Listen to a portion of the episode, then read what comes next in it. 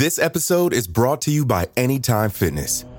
Forget dark alleys and cemeteries. For some, the gym is the scariest place of all, but it doesn't have to be. With a personalized plan and expert coaching, Anytime Fitness can help make the gym less frightening. Get more for your gym membership than machines. Get personalized support anytime, anywhere. Visit AnytimeFitness.com to try it for free today. Terms, conditions, and restrictions apply. See website for details. There's no better feeling than a personal win, and the State Farm Personal Price Plan can help you do just that. Talk to a State Farm agent today to learn how you can bundle and save with the Personal Price Plan. Like a good neighbor, State Farm is there. Prices are based on rating plans that vary by state. Coverage options are selected by the customer. Availability, amount of discounts and savings, and eligibility vary by state. Elevate every morning with Tommy John's Second Skin underwear. The luxurious support of Second Skin guarantees everything will go smoothly. With over 20 million pairs sold and thousands of five star reviews, guys love Tommy John. Plus, your most valuable assets are covered with Tommy John's best pair you'll ever wear or its free guarantee. Shop Tommy John's Friends and Family Sale right now and get 25% off site wide at TommyJohn.com slash Spotify. TommyJohn.com slash Spotify. See site for details. Due to the graphic nature of this murder case, listener discretion is advised. This episode includes dramatizations and discussions of murder and assault that some people may find offensive. We advise extreme caution for children under 13. One more note to protect the privacy of all those involved with this high profile case, we've changed some names here and there. Adam Walsh? Adam, your mother is waiting for you at the front of the store. Please come to the courtesy desk to meet your mother. Adam Walsh, your mother is looking for you. Please find any uniformed Sears employee and ask them to bring you to the courtesy desk at the front of the store. Attention, Sears shoppers. Please, if anyone sees a six year old boy alone, help him make his way to the courtesy desk at the front of the store. This is an emergency. It's time to get police involved. The mother is scaring the other shoppers.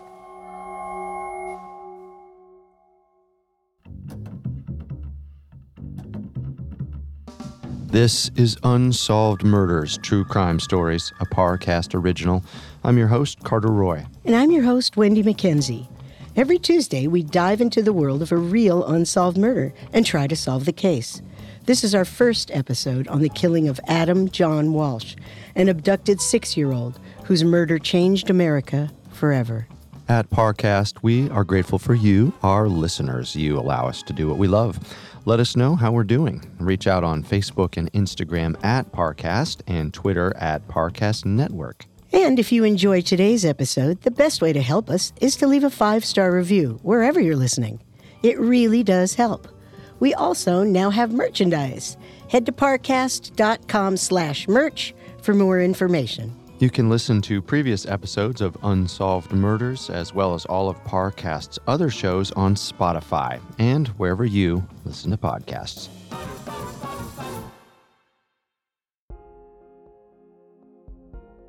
Reve Walsh recalls letting her son, Adam John Walsh, out of her sight for just a few minutes while she shopped at Sears in Hollywood, Florida on July 27, 1981. When she returned, her son had vanished without a trace, never to be seen alive again. It was a mother's worst nightmare come true. For millions of other families who watched breathlessly as this case unfolded, this was the moment when everything changed. Before the disappearance of Adam John Walsh, there was no National Registry for Missing Children, nor were their faces seen on milk cartons and on posters at government offices. Child abduction wasn't the horrifying specter constantly looming over American parents that it is today. In many ways, the Adam John Walsh case ushered in the era of what some call helicopter parenting, driven by frightened parents for whom stranger danger suddenly felt very real and close to home. No longer could parents feel safe looking away from their kids, even for just a moment. Officially, the Adam Walsh case is closed. Police believe they know exactly who killed Adam, and so do Adam's parents. However, the suspected perpetrator was never charged with Adam's murder, and the theory was never tested in a court of law. questions still remain about the case, so for many people, the official explanation remains unproven. Some even believe the real murderer is still at large. Before we can get a sense of who Adam Walsh was, we need to get to know who Adam's parents are. John Walsh, Adam's father, was born on December 26, 1945, in Auburn, New York. John was a fighter from the start. He writes in his memoir, Tears of Rage, that in childhood he was often seen brawling in the street with other boys, sometimes over nothing at all. He was proud of his prowess as a fighter. John's father, Jack Walsh, was a World War II fighter pilot decorated for his courage under fire. According to John's memoir, the elder Mr. Walsh was always referred to by others either with the Irish honorific Gentleman Jack or by his nickname, Adam, never simply as Jack. After leaving aerial heroics behind at the end of World War II, Adam Sr. became a family man. He loved nothing more than a peaceful evening at home. The elder Mr. Walsh didn't approve of fighting, but knew when to pick his battles as a parent. The one thing Adam Sr. wouldn't tolerate was disrespect or violence towards women. How many times have I told you boys to address your mother with respect? It's a man's duty in life to protect, defend, and care for women. And that starts with treating your mother with the same deference you show me. Not a word, I'm speaking. From this moment forward, you are to treat every request from your mother as if it's an order from me. My wife is my partner, my equal, and most importantly, she gave each of you life. You will respect her. Well, what are you waiting for? Get back to your chores before I think of more to say. John was taught from an early age to protect the vulnerable, but it took another defining moment for him to realize that lesson extended beyond girls and women, and that Adam Sr. wanted his boys to protect everyone less fortunate than themselves. One day, when John was still quite young, his father brought another boy their age home for dinner. This wasn't unusual. Adam Sr. always liked to have a lot of children over at his house, especially those he saw unsupervised around Auburn. He liked to keep an eye on them if their parents couldn't. But this boy, Eddie, was different. He was from a very poor family, and he had broken both of his legs jumping off a bridge in an attempt to impress other kids. He had both of his legs in casts, and those casts smelled awful. John and his brothers made fun of Eddie behind his back. They thought it was harmless fun, but their father was listening. As soon as Eddie was out of the house, Mr. Walsh gave his sons a lecture they remembered forever. You had nothing to do with being born into this family. And that boy had nothing to do with the fact that he was born into the situation he was. This was the first time John realized how unfair life can be and how a person's circumstances could change in an instant. He was ashamed of himself for being so self absorbed, worried about his own comfort rather than helping his father see to the needs of a less fortunate child. John remembered this lesson as he grew. He did decently in school, and eventually, after graduating from his Catholic high school, John worked as a heavy equipment operator while attending classes at Auburn Community College. He managed to save up enough money to transfer to the University of Buffalo. John majored in English, though he later switched to history. During the summer, he came home to Auburn and drove heavy equipment for a few months, making enough spending money to last him through the school year. College life didn't do much to settle John's fiery temperament. He was still fighting at the drop of a hat. Although John wasn't tall, he was strong and scrappy.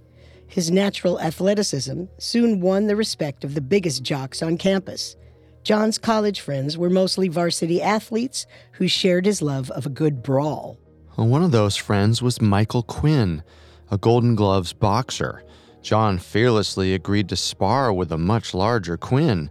As he recounted later in Tears of Rage, during a friendly bout at the YMCA, Michael Quinn delivered a devastating blow to John's skull. The smaller man crumpled to the floor unconscious. When he woke up, John was in terrible pain. The blow had ruptured his eardrum. John's hearing never fully recovered, but he and Quinn went right back to partying together. John's crew of jocks became known throughout their campus and even among neighboring colleges for their rowdy behavior. While still in college, John received a letter informing him that he had been drafted to fight in the Vietnam War. However, John soon discovered that his ruptured eardrum made him unfit for duty. The Army tried twice more to draft John, but both times he was declared unfit for duty. John was greatly relieved and deeply thankful to his friend. That brutal punch to the head may well have saved his life. Despite John's hard partying lifestyle, there was at least one person who could bring out his softer side. Reve Drew was a few years younger than John. They met in 1967 when she was just 16, but had a self assuredness and serenity about her that immediately appealed to John. John writes in Tears of Rage that his friends approved of Reve, nicknaming her John with longer hair for her ability to keep up with John's fast paced, adventurous lifestyle. The two spent a lot of time together during John's college years, but it was the freewheeling 1960s, and both Reve and John were long haired hippies who didn't care for the old fashioned idea of going steady. They both saw other people and didn't consider themselves an exclusive couple. During his on again, off again relationship with Reve, John discovered a love for diving. He learned scuba and started spearfishing on vacations to the Caribbean. After graduating in 1965, John decided to move to Florida, where he could dive all year. Reve stayed in New York, but visited John from time to time. John became a cabana boy at an idyllic Florida resort. While working there, he used his scuba gear to save the life of a child trapped in a drainage pipe that was rapidly filling with water. John put his mask and regulator on the child to help him breathe, giving rescuers time to figure out how to extract him from the pipe. That child was the son of one of the hotel's top executives, Mr. Monahan. His gratitude was immense. He offered to help John get out of the cabana business and into the hotel business. John accepted his offer and started a career in the resort industry. But before he began working, there was one more thing to take care of. He had come to the realization that he was in love with Reve and he wanted to marry her. This sudden insight came as a surprise to everyone involved, even John. Reve and John had never been officially together, and both were dating other people. She still lived in upstate New York, while John was in Florida. Although they remained close friends, they were hardly a couple. Unexpected as this spur of the moment decision was, John was certain about it. Once he realized he wanted to marry Reve, he didn't want to waste a moment. He immediately returned to New York and raced to Reve's home to propose. She wasn't home. In fact, she was out on a date with another man. John waited in her foyer, pacing nervously. When Reve returned, she was shocked to find John there. He wasted no time in telling her that he loved her, he wanted to spend the rest of his life with her, and he refused to return to Florida without her. John had rushed home so quickly to propose, he hadn't even bought a ring.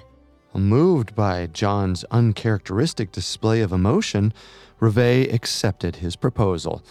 John and Reve were officially engaged. He promised to return to New York soon and put a ring on her finger in front of her family like a proper gentleman. John kept that promise, soon flying out to Reve's hometown of Clarence, New York, to give her the ring. Reve was so nervous about the engagement that she accidentally totaled her father's car while picking John up at the airport. Well, fortunately, the rest of their engagement went more smoothly. John Walsh and Reve Drew became Mr. and Mrs. Walsh on July 10, 1971. They spent their two month honeymoon adventuring across Europe together. When it came time to return to the States and settle down, John took Mr. Monahan up on his offer and got into the hotel marketing business. It was a cutthroat industry at the time, highly competitive and rapidly growing. Finally, John had found a career where his fighter's disposition was useful for more than roughing people up.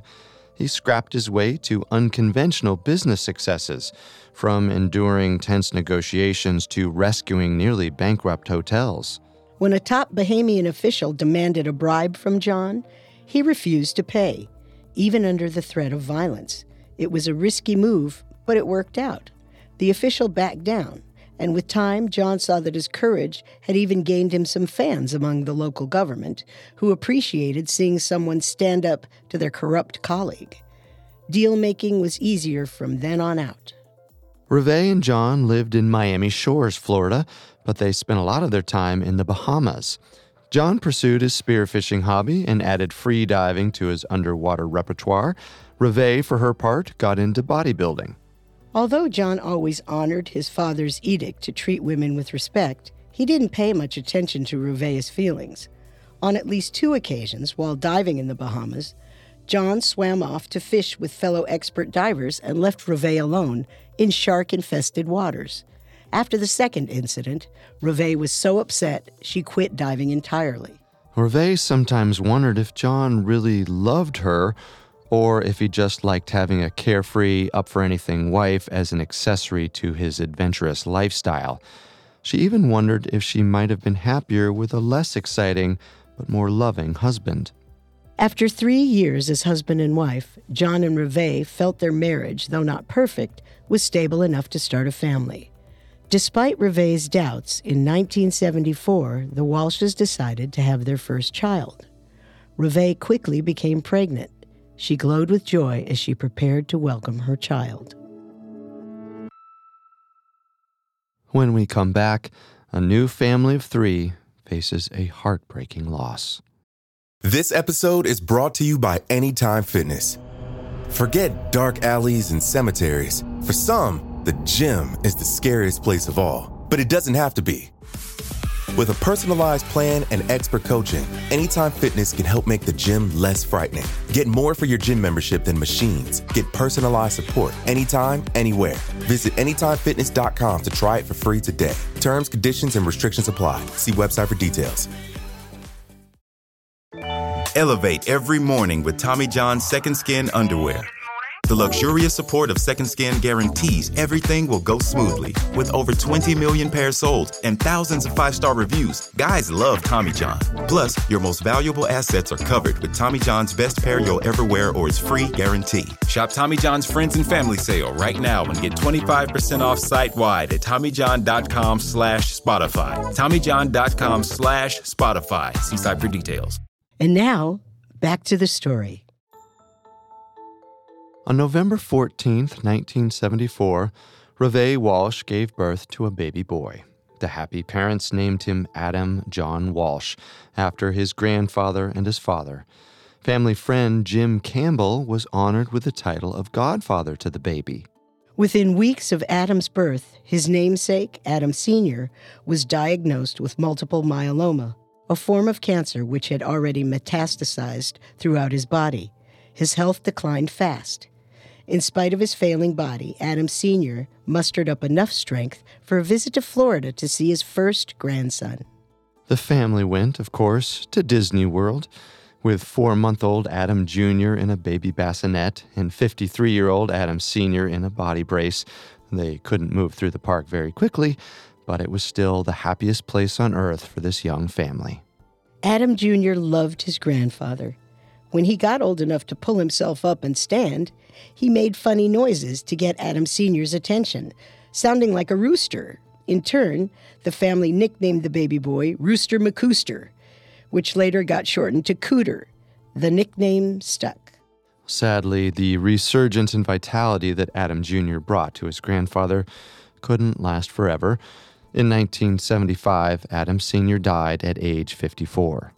The death of John's father, coming so close to the birth of his first child, ushered in a new era in John's life. He was now the patriarch of his family, his father's eldest son.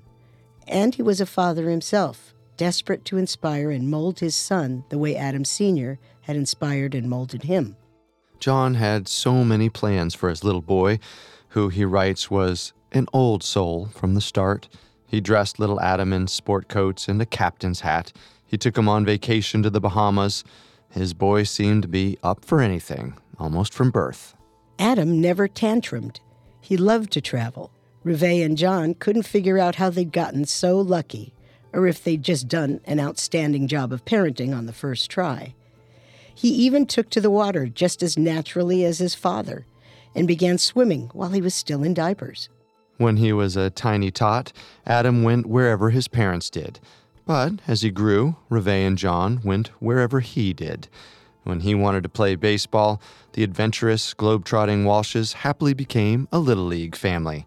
Adam was the center of their world. He was the first child born into Reve and John's circle of friends. Their excited pals all became unofficial aunts and uncles, eager to play with him and spoil him with gifts and snacks. Jim Campbell, Adam's godfather, was especially close to Adam. Reve and John called Jim Dudley Do Right, after a helpful cartoon character, for his willingness to help out with anything the boy needed. He helped the Walshes with yard work, home maintenance, and, of course, babysitting. Possibly because he was surrounded by so many loving adults, Adam spoke and behaved like a tiny grown up. He was so polite that when he called his father's office, he asked for Mr. John Walsh instead of my daddy. John hated leaving Adam for even a few hours, but his job meant he was hardly ever home for more than a couple of weeks in a row. His only consolation on those long business trips was the knowledge that Adam was well protected. When John was gone, Jim Campbell often stayed at the house to keep Adam and Reve company. Jim sometimes told people that Adam had two fathers one who was gone all the time, meaning John, and one who was always home, meaning Jim. John was grateful for Jim's help and didn't mind at first that another man was acting like a father to his son. That was what a godfather should do, John thought. But not only was Jim acting as Adam's father while John was away, he was acting as Reve's husband, too. It's unclear when exactly Jim and Reve started sleeping together, but it happened during the first few years of Adam's life. Reve, raising her first child, was lonely, tired, and confused about her marriage. She began to look to Jim for emotional support and co parenting, while she saw John as a provider and a protector. John was hardly ever around, and when he was, he didn't show much interest in meeting Reve's emotional needs. So Reve and Jim's affair continued, along with Jim's special relationship to Adam. Perhaps sensing something amiss in his home life, John became more and more paranoid about Adam's safety. He constantly worried about something happening to Adam. When he was home, John hardly ever let Adam out of his sight. John's late for happy hour again. You think the missus kept him home? No, he's probably following his kid around like a mama duck. I thought it was the baby ducks that do the following. Oh, look at the big duck expert over here. My point is, we gotta get John a life. I think he's obsessed with his kid. That's his first kid. Everyone's obsessed with their first kid. Uh, not like John. He can't walk to school with his friends. Daddy drops him off. Can't go to the park alone. What's gonna happen to the little mite if you let him explore? Maybe he trips and skins his knee, so what? Pain builds character. Hey, Hey, John. John! Hey, how's Adam? Hit any home runs lately? Open up your wallet. Let's see a picture of the little man. Through parenting Adam, John came to realize for the first time what he'd put his own parents through with all of his dangerous travels and schoolboy fistfights. Just picturing Adam in any kind of danger made John's blood run cold. But Adam was oblivious to his father's fears. He had all of John's courage and tenacity, but he wasn't a fighter like his father. Instead, he was a natural optimist and a peacemaker. One day in the spring of 1981, on a trip to the Bahamas, John was uncharacteristically inattentive while Adam and a Bahamian boy played with Adam's toy trucks. Engrossed in an intense conversation, John lost sight of Adam. When he turned back around, as John writes in Tears of Rage, Adam was waving goodbye to his new friend, who was leaving with all of Adam's toys. When John pointed this out to Adam, the six year old boy shrugged and explained that the other boy didn't have any toys, so Adam gave his friend all of his trucks. That was the kind of kid Adam was, and that was the kind of kid his parents now knew they could raise.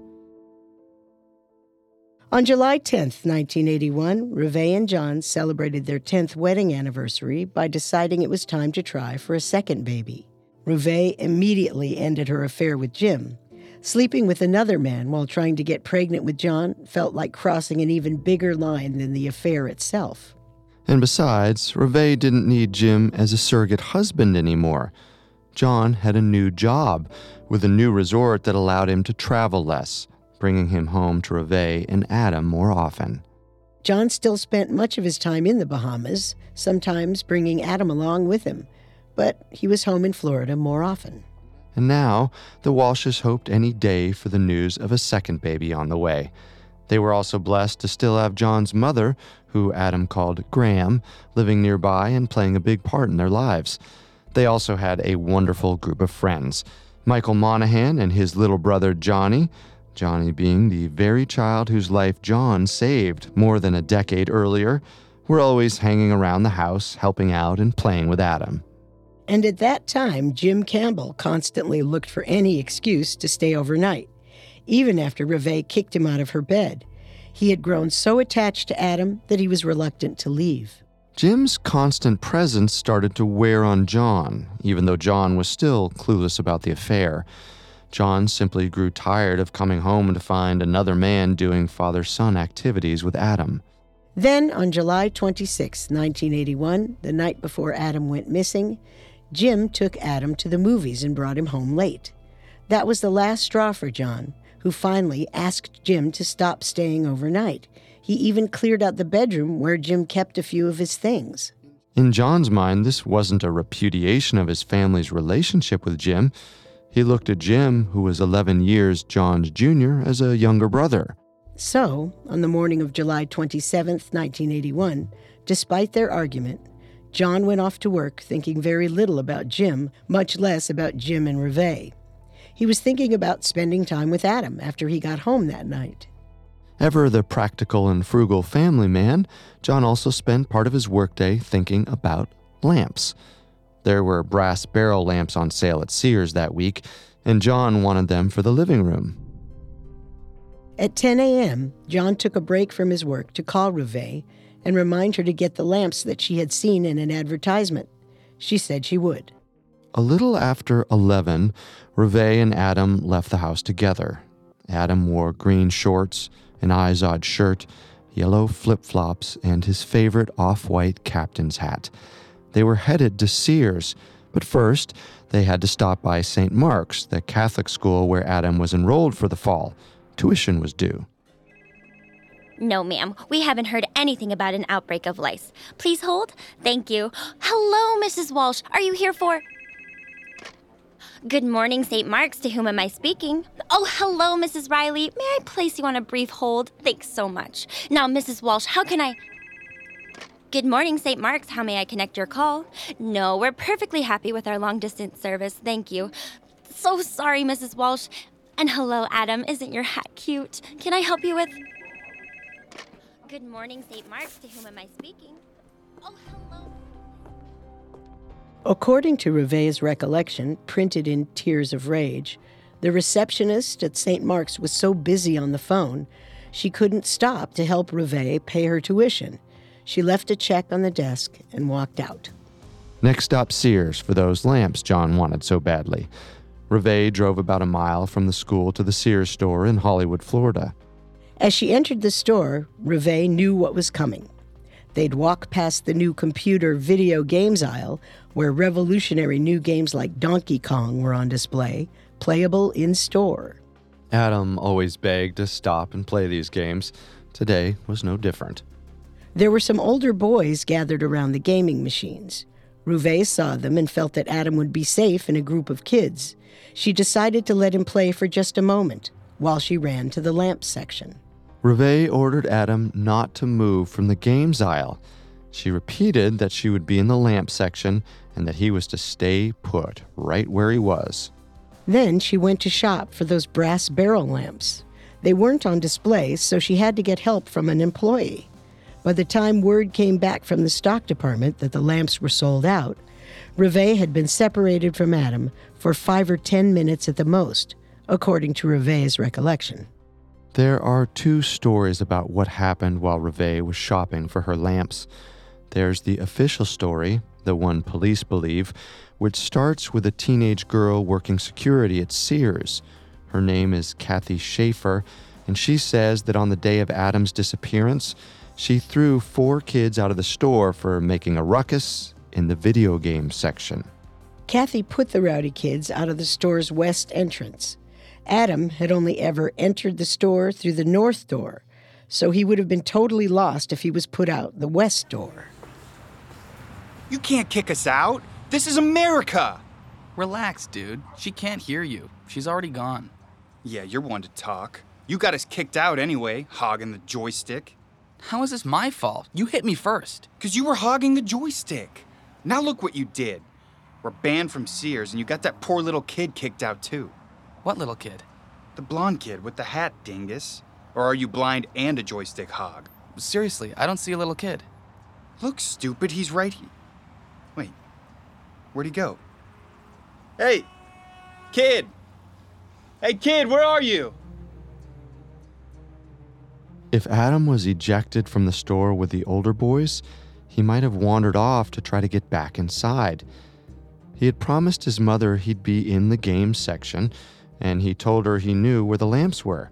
If they got separated, he might have tried to look for her there. Alone on an unfamiliar side of the store, not knowing how to get back to a familiar landmark, Adam would have been lost and confused. He'd be a sitting duck for any kidnapper wanting to scoop him up. It would be as easy as promising to help him find his mother. It's a reasonable story, but Kathy Schaefer was never really sure if Adam was in the group she ejected on July 27, 1981. The group of kids could have been a completely different bunch, and there's at least one other witness who remembers another story about that day. Vernon Jones was nine at the time. As the South Florida Sun Sentinel reported in 2010, Jones had been telling the same story about that day consistently since at least 1996, when he would have been 24 years old. Jones says he played in television baseball with Adam on July 27th. Vernon remembers that Adam was batting with the bases loaded, then hit a grand slam. Vernon was impatiently waiting for a turn with the game, but Little League champ Adam wasn't ready to give up the joystick. While watching Adam play, Vernon says he glanced behind them and saw a man beckoning, as if for Adam to come with him. He thought nothing of it. Vernon was at the time more worried about getting his chance to play computer games. Vernon says he moved on to another game, and when he turned around next, he saw Adam leaving with the strange man. He only has a vague recollection of what the man looked like. Of course, a nine year old's memory, reported to police 15 years later, isn't the most reliable source, but neither is a teenage security guard's maybe about whether or not she kicked Adam Walsh out of Sears. There's no hard evidence, no security cameras, no record of gameplay that might show exactly when Adam left the section. We may never know how, why, or when Adam vanished from the gaming aisle. What we do know for sure is that not long after going off to get her lamps, Reve returned to the gaming aisle to collect her son. She found the aisle empty. Video game sound effects echoed into the empty store aisle. It sounded like the games were being played. The constant noise had reassured Reve while she shopped within earshot. But now she saw that the machines made sounds even when nobody was playing them. She tried not to panic. Just like every mother who loses track of a child in a store, she told herself over and over that she would find him. He was probably just around the next corner. He couldn't possibly have just vanished. But of course, he had. When we come back, the search for Adam begins. This episode is brought to you by Visit Williamsburg. In Williamsburg, Virginia, there's never too much of a good thing. Whether you're a foodie, a golfer, a history buff, a shopaholic, an outdoor enthusiast, or a thrill seeker, you'll find what you came for here and more. So ask yourself, what is it you want? Discover Williamsburg and plan your trip at visitwilliamsburg.com. Hey, it's Kaley Cuoco for Priceline. Ready to go to your happy place for a happy price? Well, why didn't you say so? Just download the Priceline app right now and save up to 60% on hotels. So, whether it's Cousin Kevin's Kazoo concert in Kansas City, go Kevin, or Becky's Bachelorette Bash in Bermuda, you never have to miss a trip ever again. So, download the Priceline app today. Your savings are waiting. Go to your happy place for a happy price. Go to your happy price, Priceline. And now, back to the story. On July 27, 1981, six year old Adam John Walsh disappeared after his mother, Reve Walsh, left him alone in the video game aisle of a Sears store in Hollywood, Florida. A complete search of the premises turned up no sign of him. Panicked, Reve ran out of the store and, by total coincidence, ran into John's mother, who the family called Gram. For a moment, she thought Gram must have Adam, but Gram had just come to shop, having no idea that her grandson was supposed to be here too. Well, nobody took Reve seriously in those first few minutes of her search. At the time, the words missing child didn't stir up the instant panic they do today. To the clerks, and even to Adam's grandmother, Reve was just a frantic mom whose kid was probably somewhere perfectly ordinary, lost in the big Sears store, maybe eating candy or using the bathroom. Minutes ticked away. Minutes that could have been used to contact the police and start a serious search for Adam. But all the store did at first was page Adam over the PA system. Adam Walsh? Adam, your mother is waiting for you at the front of the store. Reve frantically raced around the store, showing people Adam's official first grade picture from her wallet. He happened to be wearing the same shirt in the picture that he was wearing that day when he went missing. It would have been easy for people to recognize him, but nobody had seen him. Gram was now convinced something terrible had happened to Adam. She helped Reve search, but they were getting nowhere. They begged the store for help. Adam was paged again, this time to meet his mother in the toys department. He didn't come. Unbelievably, with a mother and grandmother completely distraught over a missing child and begging for help, it was almost two hours before the police were called. Reve doesn't know exactly who called them, but they didn't take long to arrive once the 911 call was made. The Hollywood, Florida Police Department was located across the street from Sears. But by the time police finally arrived at Sears, Adam could have been more than a hundred miles away. Again, this was a different world than the one we know today. 1981 was a time before every rational parent lived in fear of strangers abducting their children. And on July 27, 1981, the two cops who responded to the call didn't think much of Adam's disappearance. you think the mom's onto something? I think the kid's walking home. She'll find him when she gets home. Probably got hungry. She said he didn't know the way home. Not knowing something never stopped my kids from trying anyway. I guess you're right. Who would just steal a kid? Somebody with money to burn? My son cost me a mint. Maybe you should take your kid to Sears more often. Don't let the mother hear you joke like that. I guess we better take a look around the neighborhood. Put her mind at ease. I'm sure we'll find him. Police issued a bolo, or be on the lookout, for Adam. It wasn't a search, not even close. All it meant was that they'd keep an eye out for him. Reve and Gram were desperate at this point. Gram drove back to the Walsh's house a mile away and started asking every neighbor if they'd seen Adam. If the police were right and he had tried to walk home, surely someone would have seen him. Someone eventually called John, although it's not clear who. Gram remembers calling him, but John remembers receiving a call from Reve.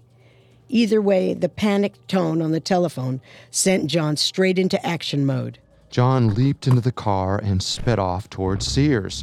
He also called John Monahan, the rich executive who felt indebted to John Walsh for saving his son's life.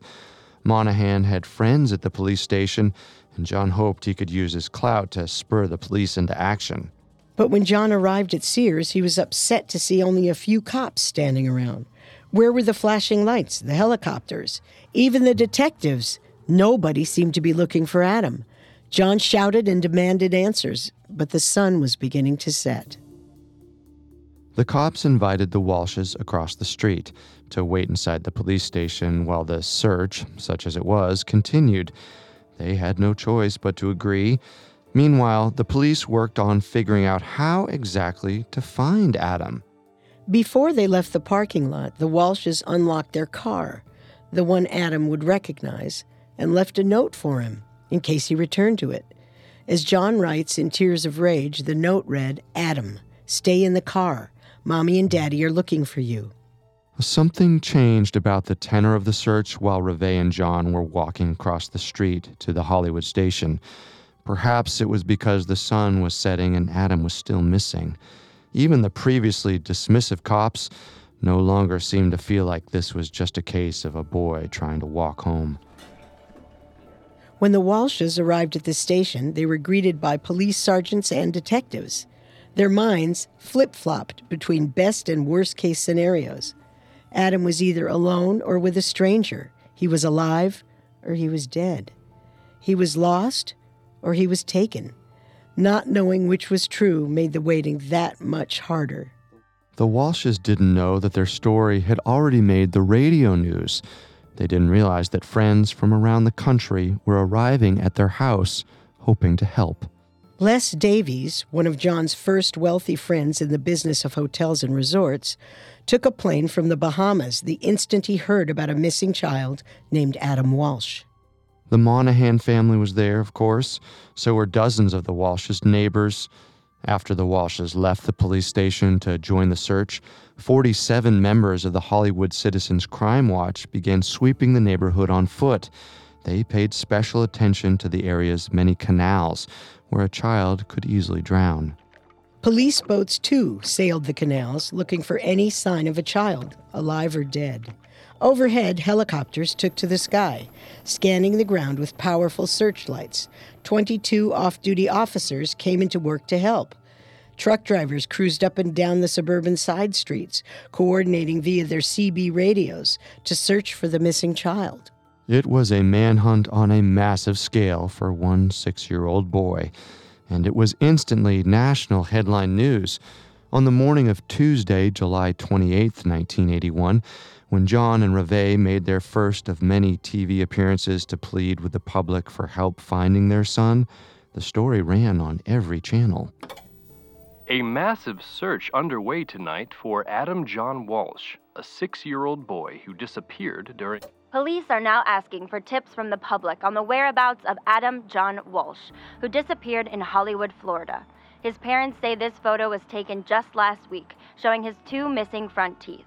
If you have any information on this case, please call. Reward for information leading to the recovery of Adam John Walsh has grown since police first established it, now reaching. As the story hit the national airwaves, everyone thought they'd seen Adam. He was such a cute little boy with his blond hair and his squinty eyed, gap toothed grin in the photos released to the media. People were spotting him all over the country. Police dutifully followed up on the public tips they deemed credible, but none led to any progress. The onslaught of distracting, unhelpful tips got worse when the Walshes officially offered a reward for their son's safe return. Equally unhelpful was prominent psychic Micki Dahne who visited Sears with Reve on July 29th, two days after Adam disappeared. She walked through Sears and gestured vaguely at one of the exits, saying Adam went that way, according to a report by Florida's Local 10. Although it was reported at the time that the Walshes had asked Dahne to help, in Tears of Rage, John says the psychic showed up of her own volition. She seemed to be interested in promoting her radio talk show by attaching herself to Adam's case.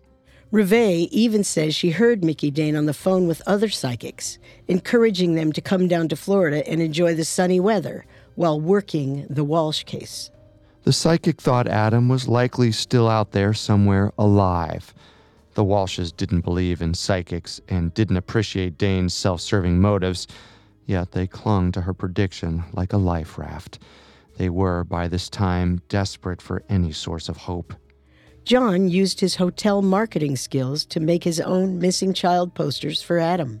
They had all his vital statistics on them height, build, hair color, eye color, and a recent photo taken just the week before. You might have seen a poster like these, maybe at your local post office or online. They all look roughly the same.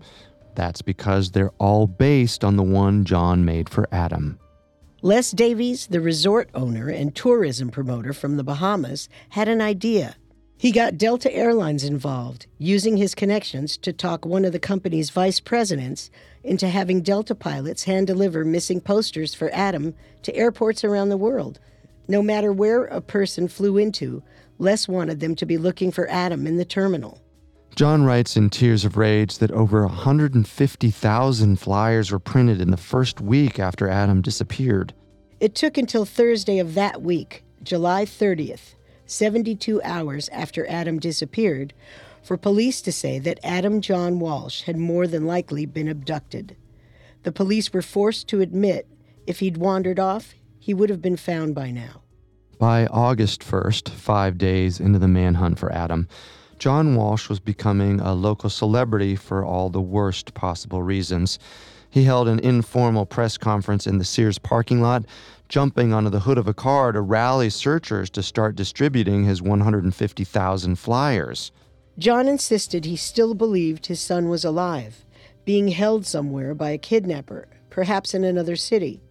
He and Reve called on everyone helping with the search to distribute missing child flyers beyond the city of Hollywood, out into surrounding areas where people might be unaware of the case, despite frequent news coverage. Thanks to John's talent for marketing, the family was able to take advantage of public interest in the story. But John began learning uncomfortable truths about notoriety. First, that even as a terrified, grieving father, he would have to play the media's game. Reporters insisted he raise the cash reward for Adam's return over and over so that they could justify running his story on the news for yet another night. Every time the reward went up, so did the crank calls to the tip line, which distracted police from potentially useful lines of inquiry. Well, some of these distractions included salacious rumors that began to spread about the Walshes. I heard the mother left her son so she could have a tryst with her lover in the parking lot. Only a trollop would just leave a child like that. True. And to make matters worse, I heard the father was in business with the mob. They must have seen the mother leave and taken the kid as punishment for a deal gone wrong. No matter which story you believed, if you were anywhere near South Florida in early August of 1981, you probably had an opinion on the Adam Walsh case. Gram moved into John and Reve's house to wait for Adam's safe return and to comfort her son and daughter in law. John's brothers, the Monahans, and even Jim Campbell helped keep the massive search operation going day in and day out. On August 10, 1981, two weeks after Adam disappeared, the Walshes scheduled an appearance on Good Morning America to plead yet again for the safe return of their son. That same morning, two fishermen made a horrible discovery. Stuck on the bottom again? Your casting stinks today. I think you're smelling your own BO, pal. Wait. Shut up. Look. Look where? Upstream. That thing stuck in the reeds. Tell me I'm seeing things. That doll head? Yeah, freaky, right? Who throws that in the canal? Uh, I don't think that's a doll.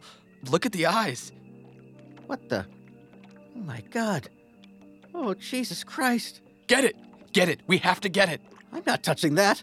I'm gonna puke. Puke all you want, but pass me your bucket. I'm grabbing it. They found a child's head floating in a canal in Indian River County near Vero Beach, about 125 miles from where Adam disappeared. Police called the Walshes to inform them of the development. Based on dental records, they thought the remains were Adam's.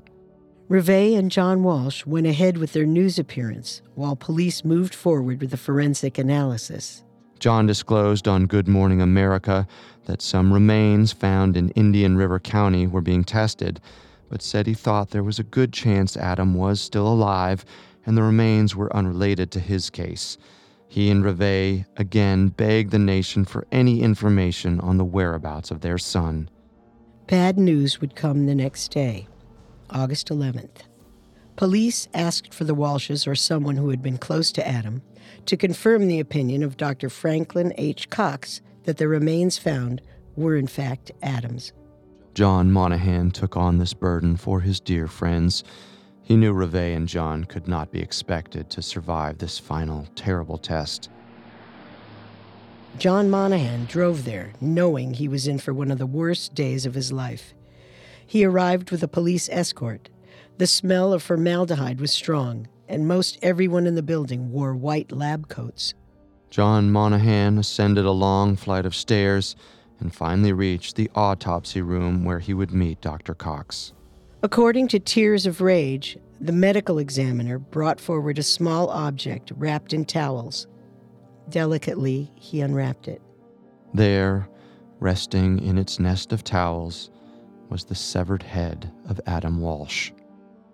It had been floating in brackish water for some time under the Florida sun. It wasn't recognizable from the face alone, but when the medical examiner opened the head's lips, John Monahan saw the gums and the tooth Adam had lost. John Monahan confirmed it. Adam Walsh was found. The hunt for a missing child was over, and the hunt for a killer was about to begin.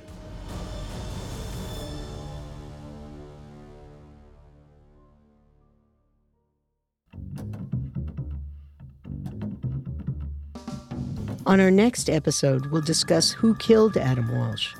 We'll explore the official story, as well as the numerous alternative versions of events that have circulated in the media and online in the nearly 40 years since Adam went missing. Thanks again for tuning in to Unsolved Murders. We'll be back next Tuesday with part two of the story. You can find more episodes of Unsolved Murders, as well as all of Parcast's other shows, on Spotify and wherever you listen to podcasts. Several of you have asked how to help us. If you enjoy the show, the best way to help is to leave a five star review. And don't forget to follow us on Facebook and Instagram at Parcast and Twitter at Parcast Network. We'll see you next time. If we live till next time.